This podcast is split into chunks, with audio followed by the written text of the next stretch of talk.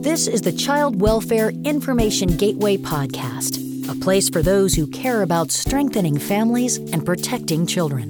You'll hear about the innovations, emerging trends, and success stories across child welfare, direct from those striving to make a difference. This is your place for new ideas and information to support your work to improve the lives of children, youth, and families.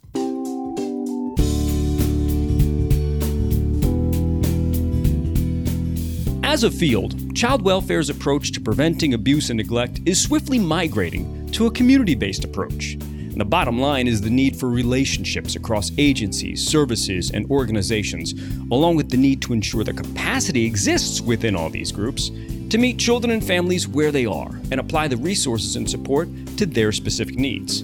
And this is applicable not only within local communities, but across counties and even statewide. Welcome into the Child Welfare Information Gateway podcast, everyone. I'm Tom Oates, and we are spending a few episodes to focus again on community based prevention, and specifically community based child abuse prevention programs, also known as CBCAP programs. Now, the purpose of the CBCAP programs are to support community based efforts to develop, operate, expand, enhance, and coordinate the initiatives, the programs, and the activities to prevent child abuse and neglect, and to support the coordination of resources and activities to better strengthen and support families to reduce the likelihood of abuse and neglect, and also to foster the understanding, appreciation, and knowledge of diverse populations in order to effectively prevent and treat child abuse and neglect. Now, in this episode, we're going to talk specifically about how CBCAP grantees leverage evidence based practices and programs into their work. Clearly, with the signing of the Families First Prevention Services Act, there's a greater attention placed on evidence based practice. So, the challenge for CBCAP grantees, which is the challenge for anyone choosing and implementing evidence based practices, is to make sure the program fits the need and helps deliver the desired outcome for your constituency group. So today we're going to hear from CBCAP grantees implementing evidence-based practices at a local level and a statewide level. And I encourage you to listen closely to how they tailor the programs to meet the unique needs of the families served and how important relationships are to success. Now, at a local level, we talked with Nikki Hartwig. She's one of the program directors for Child Abuse Prevention Services, a nonprofit serving Marshall County, Iowa. We talked about their Strong Foundations program, a home visitation program that serves immigrant families in Marshall County who are either expecting a child or have children up to five years old. We'll hear how and why they chose evidence based practices and how they tailor programs to meet this unique constituency group. Now, for a statewide perspective, we started off with Heidi Accure, the Assistant Director and Prevention Coordinator for the Maine Children's Trust. Now, in Maine, the Maine Children's Trust works directly with a series of regional child abuse and neglect councils, and their job is to help build capacity for service providers and families. And that's where we start understanding the structure and relationships needed to implement evidence based practices across the state of Maine.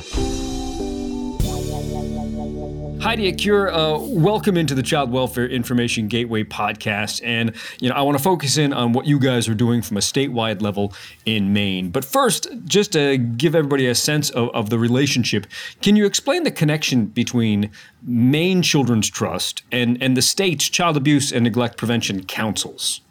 Absolutely. So the Child Abuse and Neglect Prevention Councils are in Maine in statute um, to provide countywide child abuse prevention efforts. And in 2015, Maine Children's Trust uh, entered into a contract with the Maine Department of Human Services uh, to work with the councils across the state uh, to reduce child abuse and neglect through uh, prevention efforts such as evidence based curriculums, parent support. Uh, and so we de- developed that relationship um, to provide the best possible um, supports to families and to professionals. So with that, clearly you're trying to you know, build skills for for the parents, for the families, but also at that same time, especially because we've got such a high turnover in the field with professionals, um, how is then this relationship and, and the Children's Trust supporting the, the, the ability to learn, that building capacity uh, element? Sure. So uh, the first three-year contract that we had in 2015, um, we uh, had a demonstration project, and so we looked at the uh, Office of Child and Family Services child maltreatment data for every county in Maine, and we shared that information with the councils so that we can identify gaps and needs for the families in that specific county. So everything is tailored to that county. So, for instance, if um, child uh, neglect is highest in uh, children zero to one, then we look to the council to provide evidence based curriculums and strategies and supports that will support those families prenatally and parents of children zero to one. So, it's supporting the work for directly with the families, uh, unique to that population, and also targeting uh, strategies and efforts for the councils to actually make an impact. So you've got you know, definitely there's an advantage from from looking at the data from you know a council wide or at times for another state maybe a county wide or a region wide um, you know view, and therefore you can tailor those those those offerings and tailor those services as you mentioned. Uh, but I'm curious in terms of you've got a single entity in in the Maine Children's Trust but you are working with different councils who have different staff, who have different maybe uh, potential you know levels of resources. So with these diverse councils, knowing that yes, you can tailor the services for them, but their ability to you know execute may differ from council to council, like in any state, from from county to county. Uh, how are you able to kind of establish some consistency across these counties. So you're able to see kind of that that capacity building at a statewide level. Sure. So um, the trust does provide that coordinated leadership, um, central statewide support. Um, so we provide uh, trainings for all the councils. We meet the councils where they are. As you said, they're all various uh, levels of implementation. Um, they all have very unique needs. So we provide um, training for all the staff. We developed a toolkit uh, so that there is some infrastructure and some guide uh, to the council on how to implement this. Uh, however, it is flexible so that they can accommodate their populations. Uh, so we provide all that central support. We have a learning community here at the Trust. All the councils get together um, and learn from each other, learn evidence based um, strategies, best practices. Um, we've had some innovative practices come out of that. Uh, Maine is the first um, state to use the Circle of Parents uh, support group uh, virtually.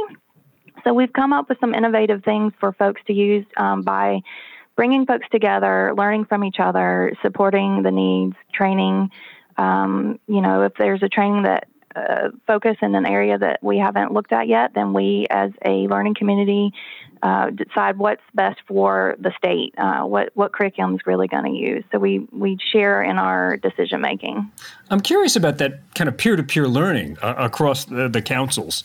Um, how willing were were folks? Because at times it's it's potentially uh, more work for folks to get involved, or we don't need to, to share everything with everybody. But then in, in other situations, you can find that uh, you, you can't stop them from, from always communicating, always reaching out. What's that level of engagement across the, the peers in, in Maine?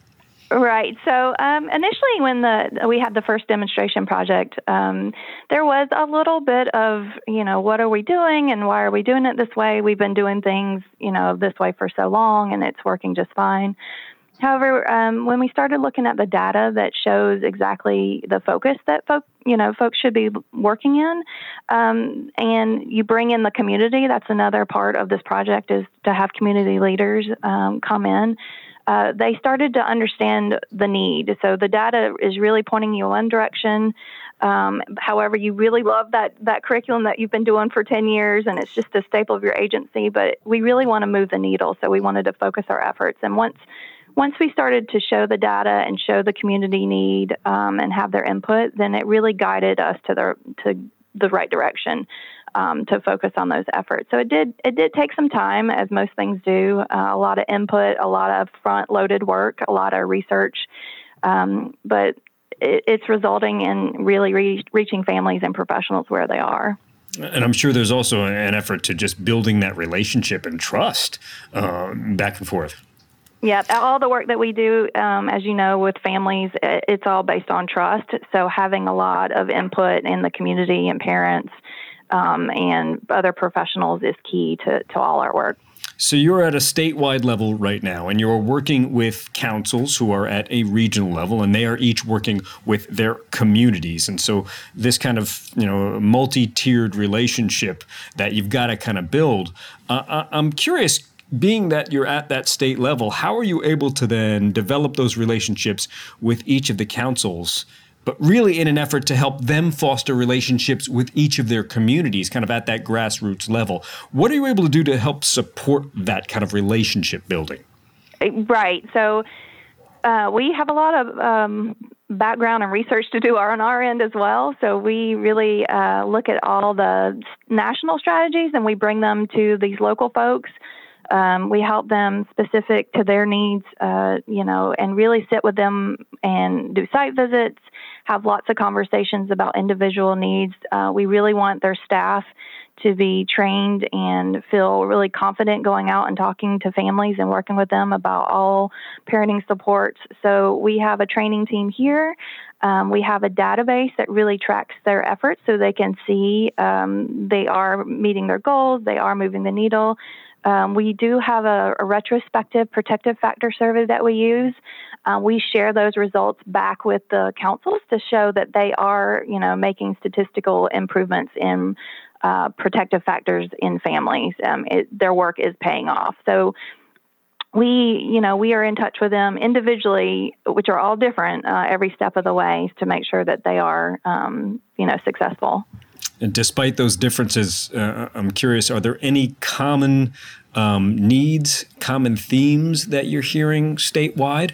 Uh, yep. So we we do have a hard time reaching uh, families prenatally, which, as you can imagine, is is a, an age where um, you know families are really focused on on you know preparing for their children uh, to come into the world, and and once they get here, you know, just becoming a new parent is difficult. So we've come up with some great strategies um, to to bring families um, into our parenting community. Um, we have uh, parenting playgroups, um, parent supports, um, and then from that uh, we have um, we bring them into the, our, our evidence based curriculum. So we, like you said, we build the trust first, and then we move the needle uh, for them to keep uh, being involved, kind of a holistic model.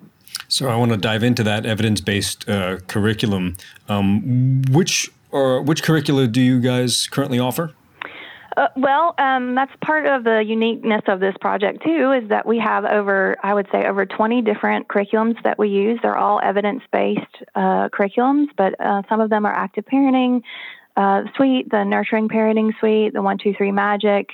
Uh, lots of different. Um, you know, curriculums that actually are available to the councils to kind of pick what is the best strategy and curriculum for their population. So we we really try to have a range for folks to use. Um, as you know, evidence based curriculums could be four weeks to 17 weeks. Um, and that also brings up that we have special populations, uh, such as um, you know those who are recovering from substance abuse. We have nurturing fathers just for dads. Um, we have different curriculums that that can really um, you know focus on groups that that there's a need. Yeah, it points back to that ability, like you mentioned, to tailor what you offer for the communities, knowing that you're going to have uh, a lot of diverse needs. You have to have you know the, the support of that on your end with the curriculum that you offer. So, yes, there's the evidence based factor toward it. And you mentioned some have different lengths or different requirements. So, why were these particular, you know, this range of 20, how were those programs selected? Sure. So uh, some of them were in Maine before our involvement. Some of the councils were already using those, and they've been working well. Um, and then we've uh, added on some of the specialty um, curriculums based on need. Um, you know, substance abuse is a real problem in Maine. Our our new governor is really focusing on on substance abuse prevention, and um, that's something we brought in two or three years ago uh, just to meet the need. So. Um, to answer your question, sorry. Sure, sure, sure. And and we know the the term and the label of evidence based uh, carries some weight carries some volume. But as anyone who works in a local community recognizes, is just what something may have worked someplace else doesn't mean I can automatically just deploy it, plug and play, and it's going to work the same way in, in a particular community. Yet there is some strength in the evidence that's that's there. I'm I'd like to get your, your take and, and really the take of the the trust as well of the value placed on evidence based practice versus maybe other programs that may have had success yet aren't certified or branded as evidence based practice? Where does the trust kind of fall in terms of the direction that you'd go in terms of choosing or implementing programs? Yeah, so the trust really focuses on evidence based strategies, um, and that's because we know that works. Uh, we know that's been proven. Um, we, you know, there's funding going towards all these programs and these efforts, and we really want to make sure that we make an impact. Um, we also uh, evaluate all these evidence based programs, no matter what the curriculum, with that retrospective um, protective factor uh, survey. So we can go across uh, curriculums with one survey to make sure that we are impacting the families with providing protective factors in their lives. Um, so that consistency with us is important. That evidence-based strategies, uh, making sure that we actually are spending 17 weeks with families, it really is going to make a difference. Is really important to us and our funder. And, and, finally, this kind of really gets back to how strong the relationships are between the trust and, and, the councils. But when you do work with the council and there is a recommendation for a, a new program, for a curricula, um, how are you getting buy-in from the councils to get them to say, "All right, uh, I, I follow you, I agree with you, let's go do this"? Well, uh, luckily, we don't have actually have to get in buy-in. We actually talk with them every step of the way. So they come to us. They tell us, you know, this curriculum is too long. We're losing those prenatal moms. They're not going to come to a 15-week program um, you know, what can we do? And in that learning community, we, you know, we talk to all the directors of the councils and and the educators and say what's what is working and what's not working. And then we uh, at the trust can go out and look nationally. Um, we also, you know, the councils hear about different programs that work um, evidence-based curriculums and elsewhere, um, and we really dive in to see what that is uh, with with the council. So it's never us mandating it coming down, um, and the state who funds us really is uh, open to us, you know, sharing as long as it's evidence based what curriculums really are going to work for the families. Our councils are the experts; they are out in the community working directly with those fa- families, and we're just here to provide that scaffolding and structure um, to support them in their work. And that and that structure also hinges deeply on a strong relationship, which clearly talks about the back and forth and the dialogue and the respect for each other. So you're not just handing something over that you know everybody realizes that they have some um, some some value to provide and that they're going to be listened to, be it on on the councils and or be it uh, on on your end to say, hey, you know, we value what we say, so let's meet, let's let's find something to meet that need. Uh, so where is the where are, where is the trust looking in terms of for the future and working with the councils in their local community? Clearly, you mentioned substance abuse, but where is kind of like the next two to three years down the road? What's the objectives for for the trust to you know increasing the impact? Absolutely. So we're already looking at our next contract period, as I'm sure most people do. Um, and what can we do? What we ha- what have we learned in these past uh, grant periods that we could, uh, you know, strengthen our efforts. Um, so, you know, we're looking at core training for our staff, really having a robust uh, you know, overview of what is, you know, prevention, what is, why is evidence-based practices so important, just as we've been talking here. Uh, you know, how do you really connect with your community? If you're a brand new staff, how do you go out and make sure that you are reaching your whole county? Um, you know, Maine is a very rural state. How are we going out to meet those rural families? Um, you know, meet them where they are, not sitting in an office and asking them to come to you.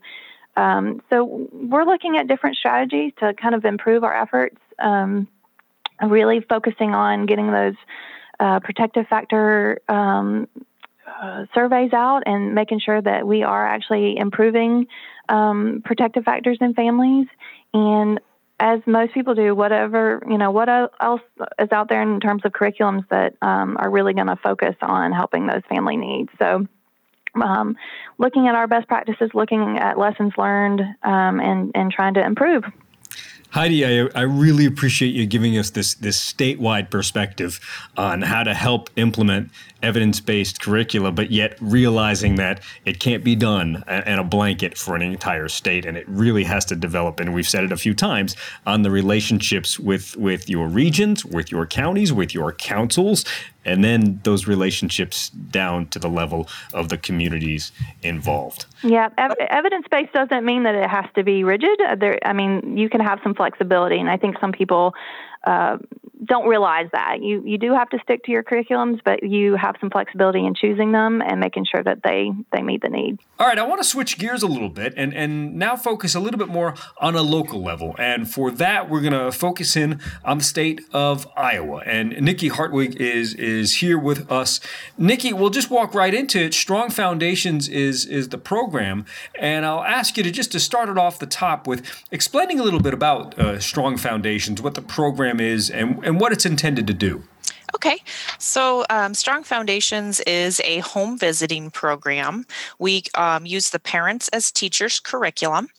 The idea behind the program is that we are providing some parent education, we're providing family support services, and there for this particular program is a real focus on serving immigrant families.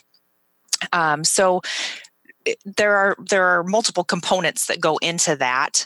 Um, there's a, definitely a focus on safety and child well-being, um, and we do that in a lot of different ways. So we are providing education around child safety and child development. We want to make sure that families are knowing um, how to access services, where can they go in our community to get help, um, and then we provide just general family support for them too. So that might be just answering questions. Um, it can be helping them navigate the healthcare system, um, assisting with actually interpreting for local appointments. So many of the families we're serving um, are Hispanic families who speak Spanish.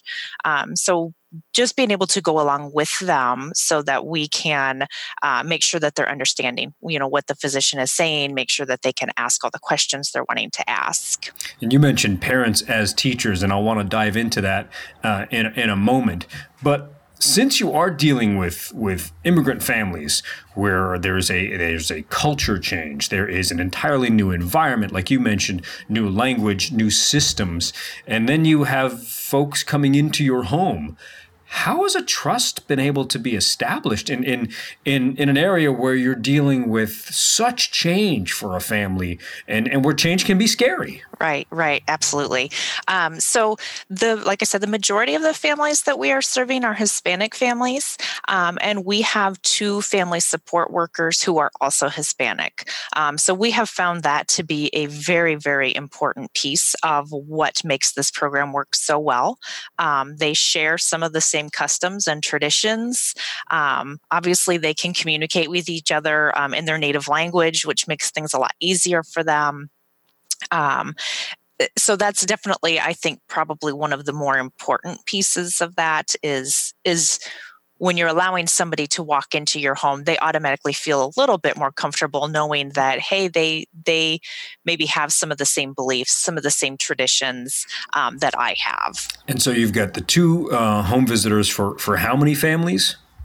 Um, so each home visitor maintains a caseload of around 25 to 28 families so they're, they're very busy. Yeah, yeah, uh, and and give give us a sense uh, for those listening. Where in Iowa? Marshalltown, correct?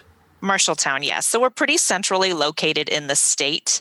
Um, we are about an hour from some of the more um, the larger cities that people typically would know. So we're about an hour from Des Moines, about an hour from Cedar Falls, Waterloo area, um, probably an hour and a half or so from Cedar Rapids. So so like I said, pretty centrally located.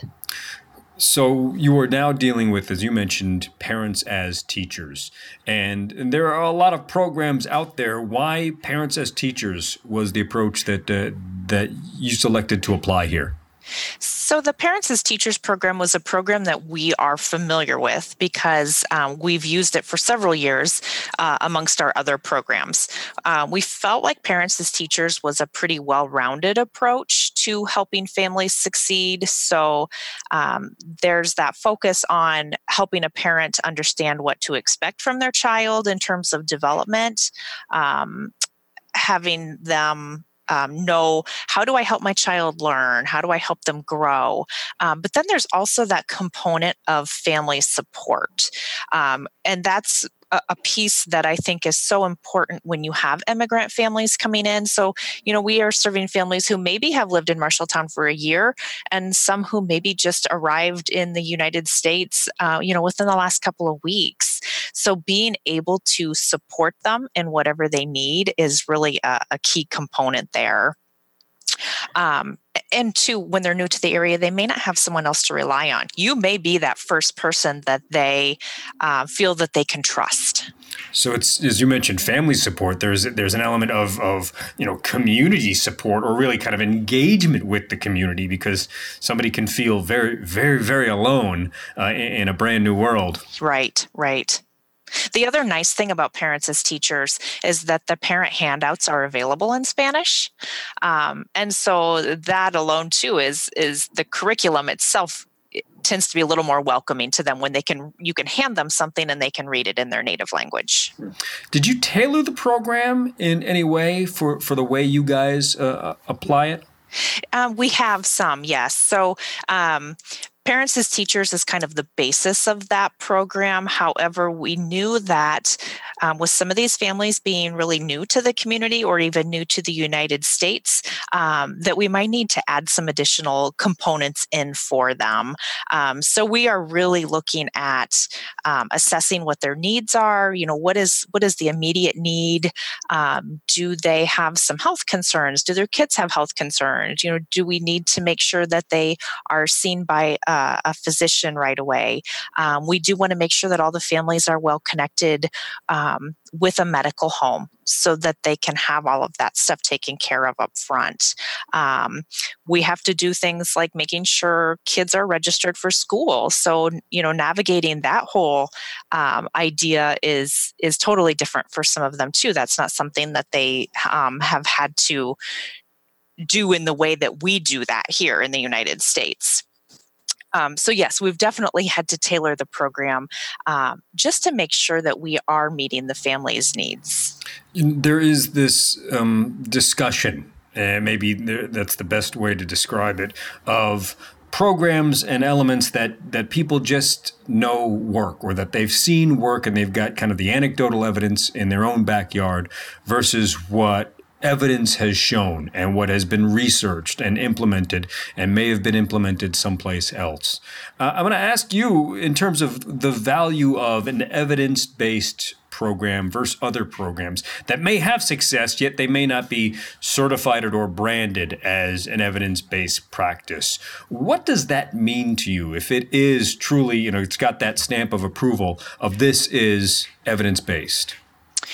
Um, especially with parents as teachers, I think because we had experience with it, um, and because it's evidence based, we know that we have the foundation of a program that is going to be beneficial for families. We know that it can work. We know that um, there is value in what you will be sharing with the families and, and the idea behind that program. Um, so I think that piece is really important in um, making that the foundation of the program. Yeah, it's it's it's one thing to to recognize the the data, but then when you also get that backed up by actual results in your own community, you know, th- I think that's you know, it's kind of like you get the best of both worlds there. Yes, and the other nice thing with parents as teachers and other evidence based programs is that that you know the information you're providing to the family is factual information. It's been researched. You know, you're sharing with them. Um, you know true science based um, information that they can trust. Well, you talk about what they can trust. It also sounds like something that you and your staff Absolutely. can trust. Yes. Yes. So you, get, you have to get the buy-in from the families, but then it's also great when your staff and yourself, when you've got your buy-in, when you you can support it as well. You know, in your in your opinion, I'd, I'd like to. I'm curious about this. A bigger factor from the results that you're starting to see, uh, which one is is maybe more important, or where you're seeing greater results? The trust that you mentioned between the families and the home visitors, or actually the the application of, of really like we just talked about seeing this program work um, and getting that kind of reinforcement building that trust in the program versus just watching the the families start to bond more with those home visitors. You know is there something that you look at and say you know i'm really happy because of this um, it's a tricky question. Um, but i i you know, my first gut response is that both are very important. Um, however, we know from experience in working with, so we have a very large Hispanic population here in Marshalltown, but we're starting to see some other families. So we've got a um, refugee population from Southeast Asia. We're starting to see some Congolese families. So we know um, through experience that it's very important to have that family's trust before they're going to allow you to come into their home before they're going to um, really listen to what you have to say and what information you're sharing with them so in when working with the immigrant population, I think trust might be um, the key to getting in the door. But from there, you have to have an evidence based program um, that's delivered as it is intended. So making sure that that we are delivering the program with fidelity is, um, you know, the second piece of that that that is also important. Are you seeing your current, let's say the current families that you're serving, or those that maybe you have served for a, a number of years or a number of months, are they referring new families to you? Are you starting to see that? Because that's there's a great element of if I trust this so much, I'll recommend it to a friend. Correct. Yes, and it's funny you mentioned that. Um, so especially with so some of the one of the newer populations to come to the area is the Congolese families, um, and what we have seen is we've got one worker who has worked with a couple of those families, um, and now she is going to home visits, and all of a sudden two or three new families will walk in the door, and they will say, "Hi, this is Maria. She's our home visitor," um, you know, and they're they're introducing her to other families. So she she has built that trust with them, um, and now they are they are starting to tell their other their friends and their family that um, you know she's a trusted resource in this community. Yeah, make sure you bring more copies to every visit because you never exactly. know who else is going to show. Well, that I mean, and that's a great um, that's a you know that's that's truly a you know um, an example of the effectiveness and not only seeing the results but having you know, how many times do we talk about implementing programs, but trying to get the families to buy in and explaining the value and able to, to demonstrate it when the families recognize and then are able to, to communicate that value value to others. Right. So, for others out there who are, who are listening to this and they're considering, you know, implementing maybe a new program or an evidence-based program that they may not have that much familiarity with it, uh, what's your guidance to those, like implementing an evidence-based practice to making sure it fits in their community, as opposed to just taking something, you know, figuratively right out of the box and plug and play, knowing that every community is going to be different. Right. Um, number one, I think fidelity is very important. So I think understanding um, what criteria you need to meet for that program in order to maintain fidelity is is going to be the number one priority because we all know um, the program can be a great evidence-based program but if it's not being delivered as intended, that we may not see the result. So I think understanding the fidelity of the program, um, from there, you know, we've created policies and procedures to kind of help break that down so that um, everybody knows what is expected of them. You know, it's it's breaking it down into to steps so they understand you know i have to have a b and c for this program to work um, your your policies and procedures too i think help provide consistency in the quality of the programming. So you can hire a new employee um, share with them what is the fidelity but those policies and procedures are really going to help guide them in their practice with the families. Um, other things i think um, supervision supporting your staff is very important. Um, you know making sure that they um, know what's expected of them but that they can come to a supervisor and ask questions um, talk through situations um, when that need arises as well. Do you get the chance to to kind of sit back every three, every six months and saying, hey, what's really working for us? What would we change? Are you able to kind of ever, you know, take a breather and then say, hey, how are we doing so far? And do we need to to adjust? Because I'm, I'm I'm curious about what you guys are learning in the field and if you're able to then apply the lessons learned back. Yes. So um we actually have kind of an internal database. And so we're always collecting data on the families. Um, you know, some of those things are required things in order to meet fidelity, but some of those things are, are things that we have just implemented over time because we've become more curious about maybe what their needs are and, you know, is there something that we're missing? So collecting that data so we have something to reflect back on is very helpful in that. Um, and we have tried just over the last year or so tried implementing a couple of focus groups just getting some families to come in the doors and share you know what did you like about the program was there something you didn't like about the program and this is you know kind of agency related as a whole but just getting their input to make sure that we truly are meeting their needs I'm curious because immigrant families are are are on kind of the the tip of many folks' tongue in working with agencies. What are those needs? What are those kind of common needs that that you and your staff are seeing from from these immigrant families? Um, a lot of them um, really just need help being pointed in the right direction in terms of how do I use local transportation.